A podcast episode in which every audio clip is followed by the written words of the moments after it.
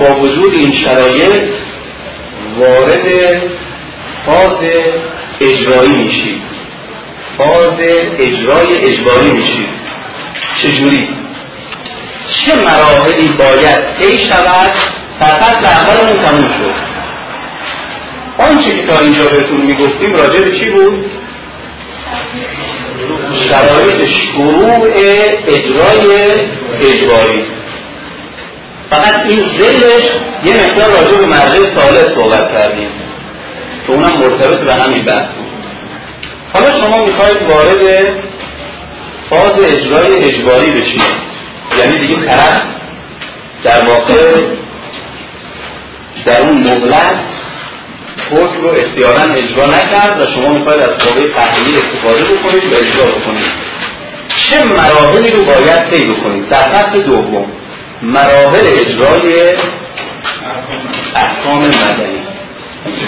خب شما به خاطر این بخواید حکم رو اجرا بکنید البته این مراحل رو همین الان تو پرانتز بگم این مراحل باز مراحل معمول هست. یک کلمه معمول اگر اونا یادداشت می‌کنن بیارن مراحل چی؟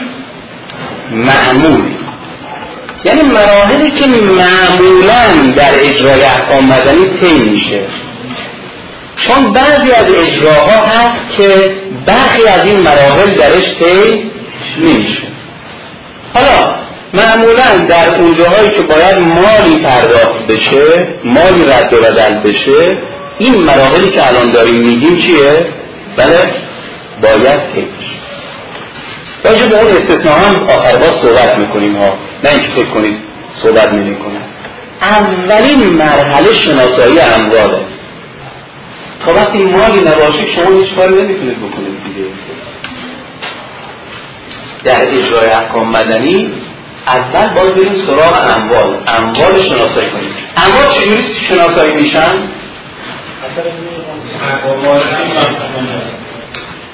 اول ممکنه خود محکومون علیه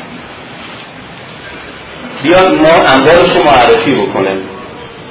متن ماده سی رو خوندیم. دیدید که ممکنه محکوم علیه خیلی آدم خوبی باشه. بگه آقا من به صد میلیون پول به ده میلیون پول محکوم شدم من مالی پولی ندارم بدم. ولی این اموال دارم. شما بیاید خودتون برید توقیف کنید به مزایده بذارید هر کار می‌کنید. ها این اموال من. حالا چه در فرجه در روز چه بعدا بعد از روز بالاخره ممکنه مال رو خود محکومان علیه بیاد معرفی بکنه. و ممکنه محکوم الله معرفی بکنه. یعنی محکوم الله بیاد اموال رو معرفی کنه؟ محکوم علیه رو. بیاد آقا این یک ملکی داره یک نمی‌دونم کارخونه ای داره یک آره. یه حساب بانکی داره یک اموالی داره. این اموال رو شما بیا برید توقیف بکنید و مال منو از طریق اونها استیفا بکنید. ما به عنوان اجرای احکام در بحث شناسایی اموال چه وظایفی داریم؟ حالا ممکنه محکوم علیه خودش بیاد معرفی کنه. یا محکوم الله بیاد معرفی کنه ممکنه هیچ کدوم از این دو وضعیت نباشه. یعنی نه محکوم علیه بیا معرفی کنه نه محکوم الله. محکوم الله بگه نه آقا من هیچ خبر ندارم. یا آقا چه اموالی داره؟ اما هیچ قابل توقیف باشه. آره آره می‌خواد بکنید بکنید همچین گفتید فکر کردم جلوتونه. بکنید بکنید ماده دوی قانون جدید آره برای اجرا کننده رأی هم از قسمت اجرای دادگاه احساس کننده اجرایی یا کنشگی مییابد. مکلف است که تقاضای محکوم دارد از طریق پیشبینی شده در قانون اصلا بله. یعنی هر نحوی دیگر که قانونا ممکن باشد نسبت به شناسایی اموال محکوم علیه و توضیح آن میزان محکوم به گفتیم ماده 19 ماده 19 هم. مرجع اجرا کننده رای باید به درخواست محکوم بست به بانک مرکزی دستور دهد که فهرست کلی حسابهای محکوم رای در بانکها و مالی را برای به مرجع مسئول تشکیل کنند همچنین دادگاه باید به درخواست محکوم موندن یا خوانده دعوای احساس مراجع دیگر از ادارات محل و تصمیم که بر اساس نشانی کامل میل یا نام مالک پلات سطحی ملکی را که احتمال تعلقان به محکومون علیه وجود دارد برای توضیح به دادگاه اعلام کند. این حکم در مورد تمامی مراجعی که در نحوی اطلاعاتی در مورد اخبار اشخاص دارند نیز همونجوری که در ماده دو خوندیم کلمه چی داشتیم؟ کلمه درخواست محکومون داشتیم درسته؟ دقت کردید؟ دقت کردید؟ در سر ماده 19 هم کلمه چی داریم؟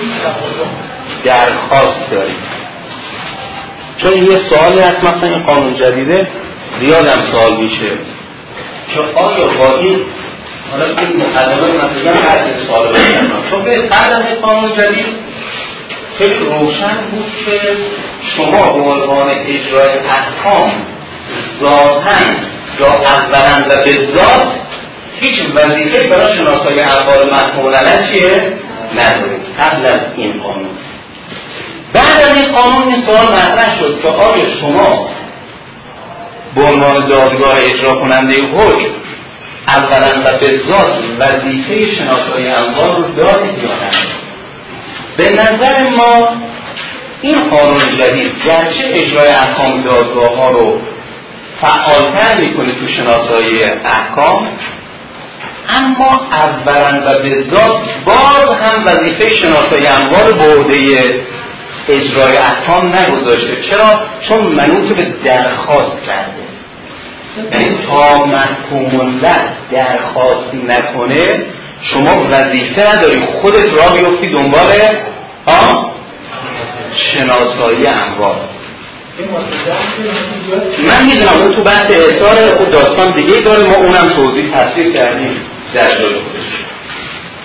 بحث احضار ها مثلا بحث اجرا فیننسه نداره. اصلا اون در در راستای رسیدگی به دعوای احضاره حتی اگر بگیم اونجا درخواست نمی‌خواد رفتی به بحث ما نداره. مستقل مربوط به بحث دعوای احضار. هست بنابراین باید در پاسخ به این سال که آیا با اجرای قانون جدید اجرای احکام بعد از اونی که در واقع وارد فاز اجرای اجباری شد خودش وظیفه داره بدون درخواست محکوم الله بره اموال شناسایی بکنه پاسخ به طور قطع منفیه. یعنی حتما نیاز به چی داره؟ نیاز به درخواست. این هم منطق داره البته. این هم منطق داره. ما کجا را بیفتیم؟ همینجوری بریم بگردیم استعلام بکنیم وقت خودمون رو بگیریم. در حالی که محکوم الله خودش می‌دونه این هیچ کجا هیچی نداره. یا حداقل به نام خودش هیچ کجا هیچی ها؟ همه محکوم الله ها غریبه نیستن زن شوهرن. سی سال پیش یا سخت با هم زندگی کردن. شریکن همسایه هم نمی‌دونم فلان هم نمی‌خوان ما رو به زحمت بندازن نمی‌خوان وقت خودشون تلف بکنن. پس اینجا درخواست موضوعیت. ما به عنوان اجرای احکام وقتی وظیفه داریم که شناسایی بکنیم اموال محکوم علیه که محکوم نه از ما چیه؟ اینو درخواست. حتی اگر محکوم به عین معین باشه بازم بحث شناسایی مطرحه. یعنی طرف محکوم شده به استعداد فلان اتومبیل. بله؟ مشخصه. فلان همه چیز روشنه. بازم ما از بحث شناسایی اموال در واقع رها نیستیم. تفسیره ماده دو هم بخونید تفسیر همینجا بخونید تفسیره ماده دو رو. در موردی که محکوم شده این معین دیده و محکوم شده شناسایی تحویل آن را تقاضا کرده باشد نیز مراجع اثبات کننده رأی مکلف به شناسایی آنها و جالب اینه که اینجا هم باید چیه؟ شناسایی همین این معین رو بازم محکوم الله باید چیه؟ تقاضا رو.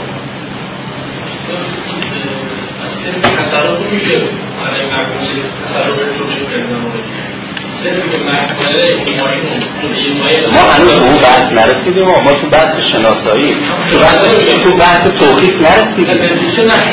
ما هنوز تو بحث توقیف نرسیدیم که شناسایی یعنی بدونیم این مال مال ایشان هست کجای چجوریه. اما تو بحث این که حالا رسیدیم چجوری توقیف می‌تونیم بکنیم یه مرحله بعدی همین سوال شما رو اونجا جواب میدیم. فقط اینجا پس ما خلاصه بکنیم بحثمون رو. از قانون استفاده میشه. که اولا وظیفه محکوم علیه هست که اگر مالی داره مالش رو معرفی کنه. این یک وظیفه هست برای محکوم علیه ثانیا یه اختیار هم محکوم الله داره و اون که بیاد اموال محکوم علیه به ما معرفی کنه برای اجرا. و ثالثا ما به عنوان اجرای احکام در صورتی وظیفه داریم وارد پروسه شناسایی اموال محکوم علیه بشیم که محکوم الله این کار از ما بله درخواست اگر محکوم در راستای همون وظیفه که عرض کردم محکوم علیه داره اگر محکوم علیه اموال خودش مخفی بکنه هم در ماده 34 برای زمانت اجرای کیفری پیش بینی شده چون ما بحث کیفریش اینجا وقت نداریم مطرح کنیم فقط اجمالا بدونید هم در مواد 3, 8 و 16 قانون جدید ما یک بحثای کیفری داریم در همین رابطه نه. حسب مورد دیگه. حسب مورد. خب این مرحله اول. مال شناسایی شد. شناسایی شد یعنی گفتن که این مال مال کیه؟ ها؟ محکوم علیه نوبت می‌رسه به بحث توقیف مرحله دوم مرحله دوم از مراحل اجرای احکام مدنی بحث توقیف شما به محض اینکه مالی رو شناسایی کردید باید برید سراغ توقیف توقیف برای چیه؟ بله؟ به چه منظوره؟ برای اینکه شما از محل این مال خود رو اجرا کنید دیگه بله؟ چرا باید توقیف کنید؟ برای اینکه این مال از دست شما خارج نشه شما بتونید اون محکوم به رو از این مال استیفا بکنید بنابراین توقیف لازمه باید در اولی فرصت این کار صورت بگیره. اما قبل از اونی که راجع به توقیف و نحوه توقیف صحبت بکنیم در واقع استثناءاتش رو میگیم. استثناءات توقیف رو. اینجور نیست که شما هر مالی رو از محکوم علیه پیدا کردید بتونید توقیفش کنید. ممکنه یه اموالی هم شناسایی بشه یا به شما معرفی بشه ولی شما حق توقیف پس چی داریم میگیم؟ داریم این بحث رو می‌خوایم مطرح کنیم از این لحظه به بعد. اموالی که از توقیف مسونن. چه اموالی از توقیف مسونن؟ مستثنیات دین یک مصداق از مصادیق اموالی که از توقیف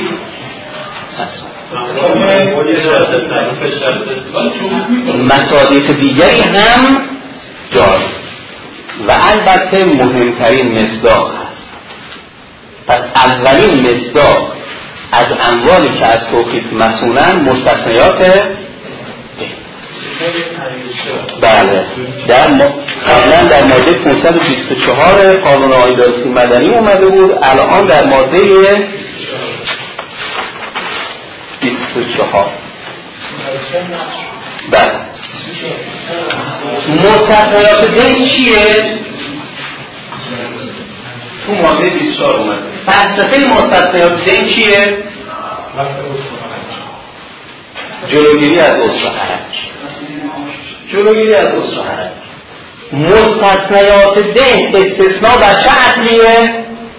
اصل وجوب ادای دین اصل بر اینه که واجب هست که شما دینتون رو ادا بکنید پس مستثنیات دین همونطور که اسمش روشه یک موارد استثنایی و و حضری ویژگی احکام استثنایی چیه؟ باید به صورت مزیق تفسیر بشه. به قدر متیقن هم بشه. و هر کجا شما تربیت کردی باید به اصل رجوع بکنید و اون اصل چیه؟ اصل وجوب ادایی و این چیزی که کارو بسیار سخت. مستثنیات دین داریم. نه مستثنیات عین یعنی چی؟ اگر شما محکوم شدی که عین این منزل رو تحویل خواهان یا محکوم الله بدید گرچه منزل مسکونی جزء مستثنیات دینه ولی اینجا این منزل دین نیست. اینجا چیه؟ دینه یعنی حکم به عین داده شده. پس هر کجا حکم به پرداخت دینی داده می شود یا حکم به پرداخت عینی داده می شود که به اون عین دسترسی نیست و باید شما ما به ازای عین رو بدید. ها مثل یا قیمتش رو بدید بحث مستثنیات دین مطرح خواهد شد. ماده 24 بکنید بند عدد شو. ماده 24 مستثنیات شامل موارد زیره الف منظور مسئولی که در شهر مفهوم الله توانه احسار باشه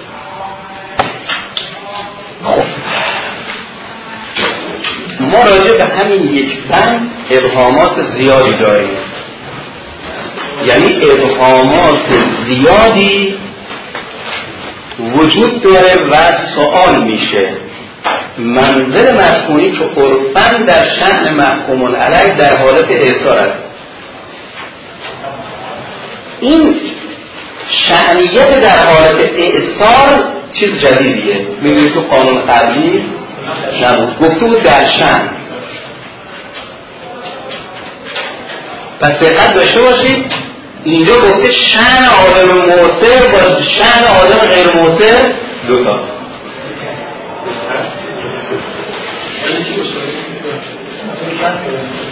یعنی مثال چی بودنم بهتون؟ کسی که بدهکاره و نداره دیگه به غیر از این خونه چیز دیگه ای بله؟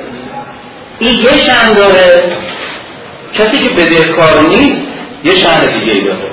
بنده که بدهکار نیستم ممکنه شهرم باشه یه خونه 150 متری زندگی بکنم چون به کسی بدهکار نیستم اما حالا که بدهکارم و هیچی دیگه هم ندارم نمی‌تونم بگم شهر من اینه که تو خونه 150 متری بالای شهر نمی‌دونم فلان رحمان زندگی کنم یه قانون منظورش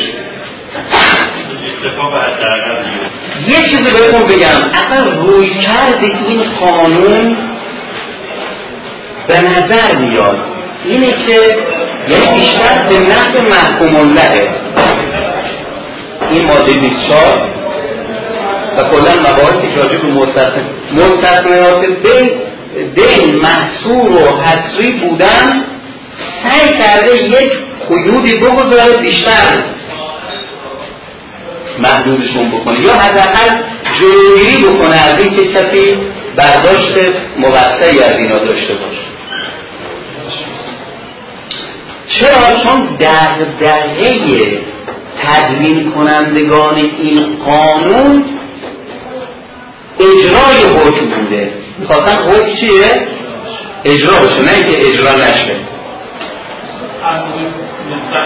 حالت دارایی مداری نسبت به دین این دین قبل از حساب بعد از حساب وجود داره. از این جهت نمی‌تونه اثر داشته باشه توی که در شهرش هست یا نه.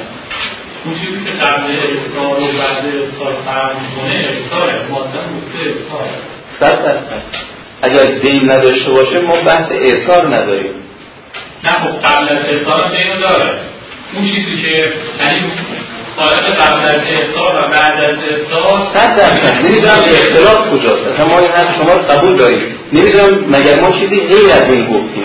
از جمله شما مثلا اینجوری برداشت شد که اگه یه کسی ولی الان داره خب 150 میلیون بدهی نداره. یه شنی داره. وقتی 150 میلیون بدهی داشت شنش اتفاقا اگر زن شده اینجا بعدا از دوستاتون بگیرید.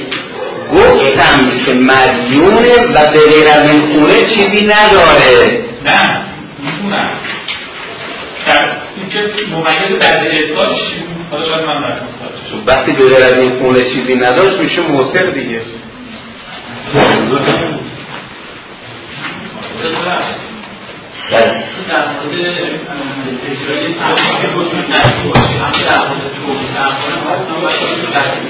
اصلا ببینید تا اونجا نباشه ما به این مراحل ورود نمی کنیم فرض که این مراحل رد شدیم حالا ما وارد اجرا شدیم. حالا مراحل اجرا رو داریم. میگیم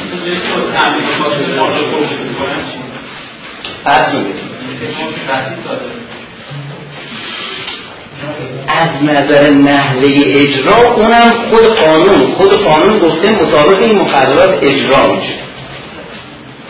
متوجه خود قانون گفته از نظر نحوه توقیف مطابق این مقررات هست ابهاماتی که اینجا مطرح میشه چیه؟ یک کسی یه منزل مسکونی داره ولی توش سکونت نداره. شما هم می‌دونید. یعنی فرضم می‌کنیم که واقعا به این نیاز داره. چطوری؟ تو شهرهای بزرگ مثلا زیاد اتفاق میفته. شما یه سر شهر خونت یه سر شهر محل کارته. اون خونه رو اون سر شهر اجاره می‌دید میایید این سر شهر نزدیک محل کارت یه خونه اجاره می‌کنید.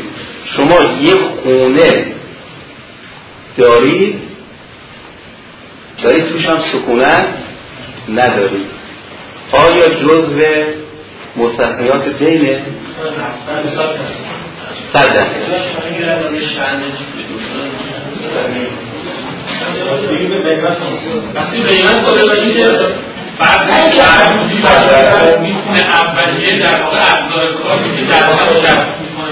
ابزار کار نیست. نه این فرض که اینجوری فرمودید که پولی نداره اینجا می‌خواد آره آره. آره که معرفت خونه بگیره خونه داره اون اجاره اون در واقع یه منشأ درآمد شما میگید یه منبع درآمد. این منبع درآمد که فوتن در شأنش باشه که شما از خونه بگیره دیگه. باشه؟ پس میفرمایید از شمول بنده علیه خارجه.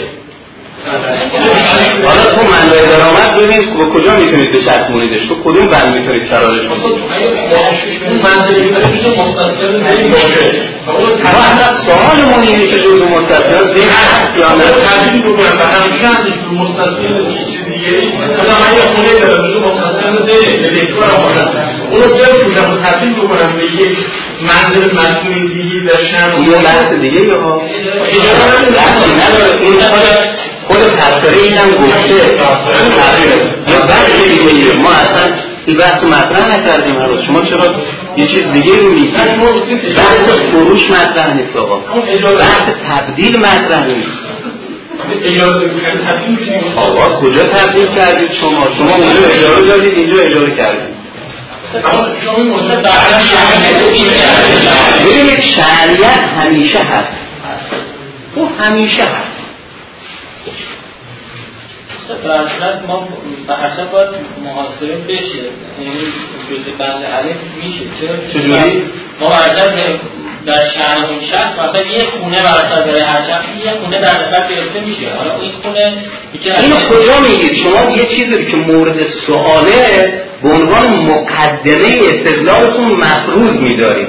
متوجه قانون اگر گفته بود آقا ایوه الناس هر کسی یه منزل مسکونی چیه؟ حق قانونیشه. هیچ کس حق نداره توقیف بکنه. آیا اینجوری گفته؟ یا یا همونجور که از فقه گرفته شدن می‌خوام این آقا بی سرپناه نشه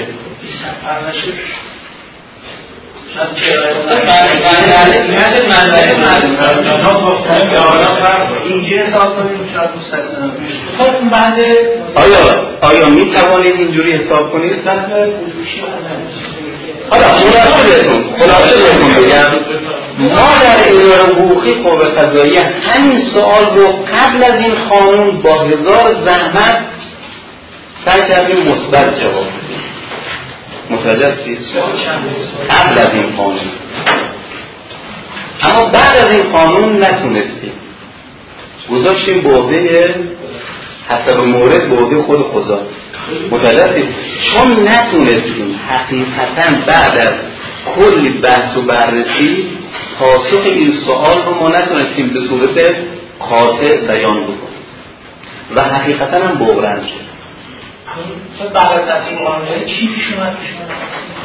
عبارات این اونجا بود مسکن مورد نیازش. متوجه ما اونجا به این کلمه مورد نیاز چسبیدیم توی اون گفتیم این مسکنی که اجاره داره گرچه توش سکونت نداره ولی بهش نیاز داره. متوجه اینجا عبارت عوض شد. این کلمه مسکن مورد نیاز نیومده. گفته چی؟ منظر مسکونی که عرفا در شأن مکان در حالت احصار او باشد. نیاز داشتنش حالا حدش کرده. بوده و حد کرده. آقا شما این برداشت داشته باشید. حالا فعلا ما نظری نداریم می‌دونید چیه؟ می‌دونید چیه؟ می‌دونید چیه؟ اینجور جاها انسان بین انصاف و مرد قانون گیر می‌کنه. شما هم همتون میچسبید میفتید به سمت وجدان و انصافتون متوجه هستید؟ آره. ما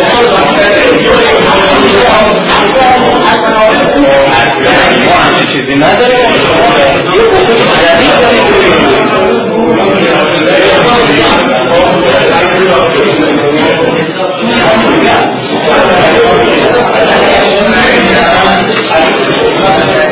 تو معنی حقوق به شما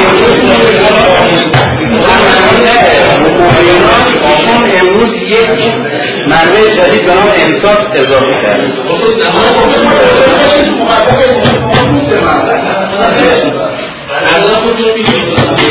من دارم میگم دارم میگم ما نتونستیم. به ما مثل شما توی وجدان و مر قانون گیر کردیم. مر قانون تفسیر مزید ایجاب می‌کنه بگیم نیست. متوجه ولی حقیقتا حقیقتا وقتی به وجدان مراجعه می‌کنیم نتیجه این خواهد شد. یعنی مقایسه می‌کنیم نتیجه این خواهد شد. کسی که تو خونه دو میلیاردیش در یک جای خوب داره زندگی می‌کنه به فرض اینکه حالا در چندش باشه میشه جزو مستثنیات دین. اما کسی که یه خونه رو در یه محله پایین شهر داره و داده اجاره و با پول اون اومده اینجا داره خونه رو اجاره می‌کنه و در حقیقت اینجا هم مستجره میشه چی؟ مر رو اگر بخوایم بچسبیم میشه چی؟ میشه یک چیز ناعادلانه یعنی در مقایسه با اقران و مشابهاتش در میاد به همین علت حقیقتا ما در این مورد نظر ندادیم گفتیم که حالا حسب مورد قضات ببینیم چی تشخیص میدن. مشکلات ما اگر فقط همین یکی بود تا صبح حاضر بودیم راجع به صحبت کنیم. شما ما از شما نخواستیم نظر بدید. شما نظر خودتون داشته باشید. در مرحله اجرا ما هم گفتیم یعنی اداره حقوقی هم به همین علت. چون می‌دونید نظرات اداره حقوقی این حسن داره که اگر شما بر اساس نظر اداره حقوقی عمل بکنید براتون تخلف انتظامی نمی‌گیرن. حالا که اداره حقوقی در این مورد نظر صحیحی نداد گفت به تشخیص قاضیه شما هر کارم بکنید بر اساس تشخیص خودتون کسی بهتون تخلف چیه؟ نمی‌گیره این کاری بود که ما می‌تونستیم انجام بدیم. حداقل اون برای قضیه رو نگیم که به کسی این برش گفت بگن آقا این تخلف کرده و فلان. خب. تو آقا هر کسی هر نظری داره عزیز من اون یه بحث دیگه شما چرا اینو مطرح می‌کنید او عجیبه مستند منظور ایشون اینه تو رأی همونطور که دارید به قانون استناد می‌کنید بگید مستندن به نظریه اداره حقوقی نظر اداره قانون نیست که شما بهش استناد کنید به نظر من تخلفه. اما متاسفانه دادگاه انتظام قضات همین هم تخلف نگرفته. همین بعد از قضات دادگاه انتظام قضات هستم من به اونا گفتم من خودم بهشون گفتم که آقا اگر در رأی کسی به نظر اداره حقوقی به عنوان مستند یه بار می‌بینی به عنوان معید میاره یه بحثیه. معید قاضی باید خودش استدلال داشته باشه. متوجه نمی‌تونه بگه من خودم سرم نمیشه اداره حقوقی اینجوری گفته پس اینجوریه. این نشون دهنده بیسواد بودن قاضی است. قاضی باید خودش اهل استدلال استنباط باشه. اما چرا دادگاه انسانی گذار اگر نظر شما همسو با نظر اداره حقوقی بود براتون تخلف نمی‌گیره چرا؟ چون فرض می‌کنه استنباط شما به عنوان یه قاضی همسو با استنباط یه مرجع رسمی قوه قضاییه. بنابراین محمول بر نظر قضایی نمی‌تونه تخلف باشه. ارز کنم خدمتتون که یکی از موارد دیگری که ما مشکل داریم در مورد یعنی مشکل داشتیم خوشبختانه حل شد. این قانون جدید. در مورد ودیعه مسکن بود. خب می‌دونید این خیلی اشتراکی بود. حتی جالب اینه که اداره حقوقی سالها نظر داده بود که این ودیعه مسکن قابل توقیفه. جز مستثنیات دین نیست. ندارید من برای اولین بار تو اداره حقوقی اینو مطرح کردم. یه فتوای از مرحوم آیت الله بهجت گرفت پیدا کردم و به استناد اون فتوا ما اعلام کردیم که جز مستثنیات دین هست بعدا خوشبختانه متوجه شدیم یه فتوا از رهبری هم در همین مورد وجود داره. ایشون هم فتوا داده بودن که جزء مستثنیات دین هست که خب ما نظریمون قرص و محکم شد و خدمت هم تنها مشکل یا مهمترین مشکلی رو که این قانون برای ما حل کرد همین بود. این قانون دیگه در بند ز بخونید بند ز رو؟ این مسئله رو آورد. مبلغی در ضمن اجاره موجب پرداخت شود مشروط در اینکه پرداخت اجاره ها اینا موجب اصول حرج گردد و این مستثنی مورد نیاز و بالاتر از شأن نباشد.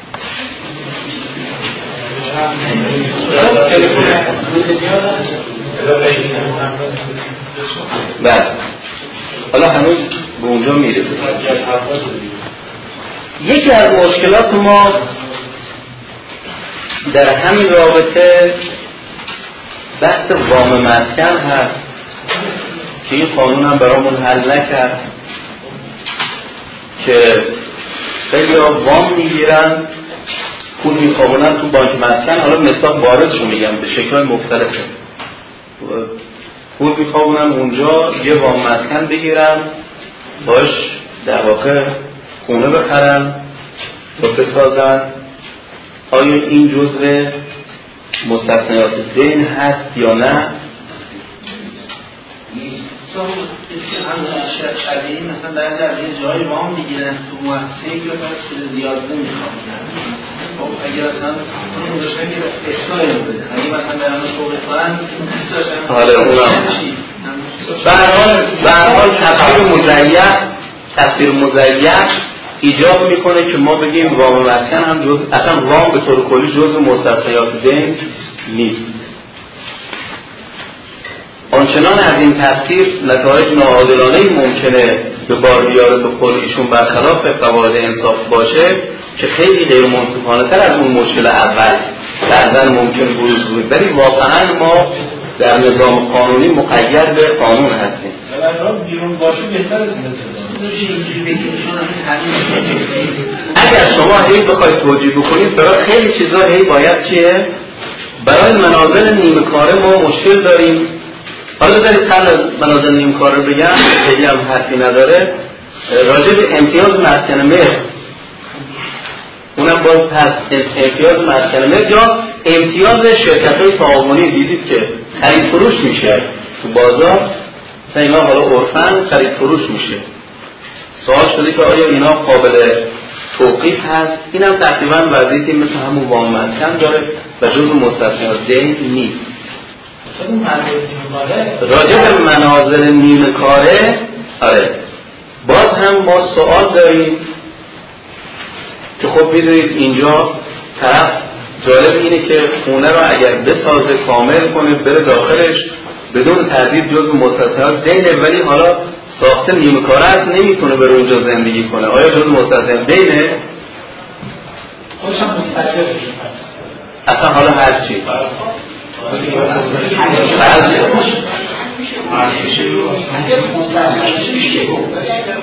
حالا مستجر باشه که چی؟ صابخونه باشه؟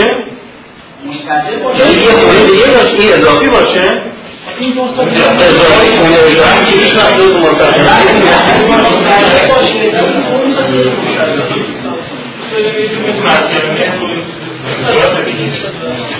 ما در اینجا هم نظری مشابه نظر اول داریم. کنار دارید یعنی اونقدر مسئله بغرنج بود گذاشتیم به تشخیص قاضی. آخه تو قانون آنجارسی مدنی هم یه چیزی داریم که مستثنات میگیم به تشخیص قاضیه. یه حرفیه. این قبول دارم خیلی حرف محکمی نیست. ولی یه وجهی داره. یه وجهی داره. یعنی وقتی آدم بخواد بخواد حرف قانونی خلاف وجدان نزنه همینه. چون همه حرفای قانونی مطابق با وجدان نیستن دیگه. باز بحث دیگه ای داشتیم. یعنی راجع به همین بند ها همش راجع داره راجع به بند الف داریم صحبت می‌کنیم هنوز. راجع به فروش مسکن همون بحث تبدیل که شما خیلی زود انگام مطرح کردید. خیلی وقتا یه نفر یه نفر میاد خونهش رو میفروشه می‌خواد بره یه خونه دیگه بخره خونه تبدیل به وجه نقد شد. تا خونه بود جز مستثنیات دین بود. الان تبدیل به وجه نقد شد. آیا جز مستثنیات دینه یا نه؟ این وجهه آیا جز مستثنیات دینه؟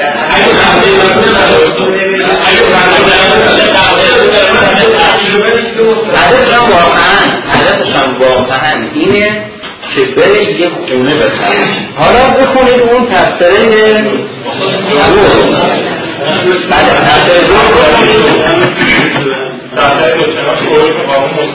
تحمیل به علت دیگه شده باشد. مانند اینکه مسکن به دلیل قرار گرفتن در شهرهای عمومی تحمیل به وجه گردد. یا در اثر از بین رفتن علت یا در اثر از بین رفتن علت دریافت شده باشد. اصول محکومده از آن امکان پذیر است. مگر اینکه مورد شود مضمون بحث تغییر موضوع نخستی باشد. خیلی جالبه. این تفسیر مربوط به کجاست؟ اونجاییست که مستثنیات دین مثلا منزل منزل مسکونی به حکم قانون تبدیل به عوض دیگری شود. به حکم یعنی چی؟ یعنی چی؟ یعنی ایشون نیمده اختیارا اینو تبدیلش بکنه. یه الزام قانونی این وسط وجود داشته. مثال هم خودش می‌زنه. در طرحهای امرانی قرار گرفته. یا اینکه از بین رفته طبیعتا بهش یه عوضی تعلق می‌گیره. خب جالب اینه که لسان قانون رو دقت بکنید. در اختیار خودش نیست. با میل و رغبت خودش تبدیل نکرده. از روی ناچاری و به اصطلاح به حکم قانون این عمل صورت گرفته عمل تبدیل. قانونگذار میگه اصل بر اینه که این قابل توقیف جزء مستثنیات نیست مگر اینکه مورد شود قصد تهیه موضوع نخستین داشته. یعنی اگر منزل بوده می‌خواد دوباره چی؟ منزل تهیه بکنه. اگر وسیله نقلیش بوده وسیله نقلیه که باش امرار معاش می‌کنه نه هر وسیله وسیله امرار معاشش بوده الان دوباره وسیله همون وسیله مشابه همون وسیله امرار معاش رو تهیه بکنه پس ببینید قانون اولا شرط می‌گذاره این تبدیل شرط چیه؟ زوج قانون باشه درسته؟ و بعد هم میاد میگه که چی؟ اصل برای اینکه این جزء مستثنیات نیست. این اصل گذاری خودش خیلی حرفه ها شما باید خلافش رو احراز کنید. تصویر داره. مگر اینکه چی؟ مهلت شد حالا شما می‌دونید احراز قصد چقدر سخته. هر جا قانونگذار میگه شما قصد یه نفر احراز بکنید نمیگم نشدنیه. شدنیه با قرائن ولی موکولش کرده به کار سختی. گفته اصل برای اینکه جز مستثنات دین نیست و مگر اینکه مهرت شاید قصد همون تدیه موضوع نخستین رو دارد. حالا اگر بیاد از روی اراده و اختیار بدونی که الزام قانونی باشه مستثنیات دین تبدیل بکنه. آیا جز مستثنیات دینه؟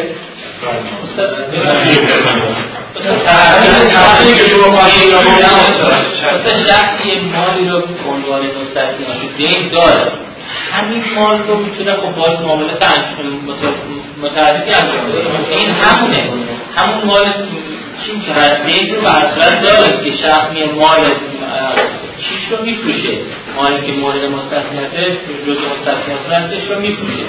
و باهاست رأی ساده بر براعت شخص چرا ساده می‌کنن بر براعتش؟ خاطر که شخص می‌تونه اون مال چون فرار از دین نیست مال خودشه دیگه. چون فرار از دین نیست ما خودمون نظر داریم. شما بفروشی که فرار نکردی. چرا؟ چرا؟ چون مستثنیات دینه اصلا قابل توقیف نبوده که بخواد با فروشش فرار کنه. ببینید آقا این مال چون قابل توقیفه شما میفروشی که فرار کنید از ما سوال شده. گفتم کسی که مستثنیات دین میفروشه میشه بگیم که آقا قصد فرار از ذهن داشته میگه اصلا همچنین اینجا مطرح نیست. مگر می‌شد بری توقیفش کنی که حالا بخواد بفروشه بره یه کار دیگه بکنه مخفی بکنه نکنه نخواد پرداخت بکنه؟ اون به اون علت. بعضا مال با توقیف بعضا تو قانون نیومده که توقیف کنه. آقا غیر قابل توقیف مستثنیات دین رو نمی‌توان توقیف کرد. مستثنیات. ما داریم الان چی رو داریم میگیم؟ آره اونهایی که مسئول از توقیفن. مستثنیات جای جای این قانون به شما می‌گوید که شما مستثنیات دین رو نمی‌توانید توقیف کنید. می‌دونم شما چی می‌خواید بگید. بعضی از اون ترمین خواسته اومدن گفتن در مقام تأمین خواسته میشه مستثنیات دین توقیف کرد. متوجه اونجا اومدن یه همچین حرفی رو بعضی ها زدن. اون حرف هم اشتباه است. اون حرف هم نادرسته. در جای خود شما توضیح دادیم. الان اینجا جاش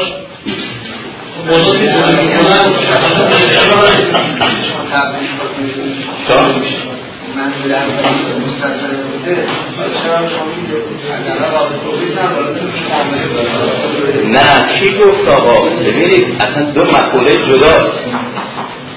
ما گفتیم مستثنیات دین و شما بفروشید. اصلا نمی‌تونید تحت عنوان فرار از دین تحت تعقیبش قرار بدید. چرا؟ چون اصلا اینجا منتفیه او تمام شد. تو بحث کیفری. تو بحث کیفری. متوجه سوال. حالا که فروخته این وجه حاصل از فروش یا عوض حاصل از فروش که خودش جزو مستثنیات نیست ها این رو می‌توان توقیف کرد. آیا این خود این مبدل منه از اون؟ این آیا جزء مستثنیات؟ شما خودت کلات قاضی بکن. تفسیره دو در اون جایی که فروش به طور کلی تبدیل یک الزام بود از سر ناچاری بود. با یک شرط و شروطی پذیرفته جزء مستثنیات باشه. حالا اونجا که اختیاری باشه چی می شود؟ قانون ساکته. شما خودت استنباط کاملا معلومه. اینجا دیگه ما تردید نداریم. اینجا تردید نداریم. کسی که مستثنیات میل فروغ تبدیل به پول گرفت کرد ما پول رو توقیف می‌کنیم. ما پول رو توقیف می‌کنیم.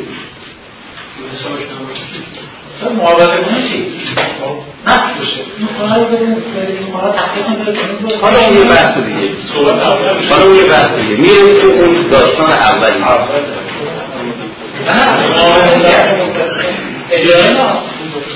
من می‌تونم دادم کنی کار گرفتم.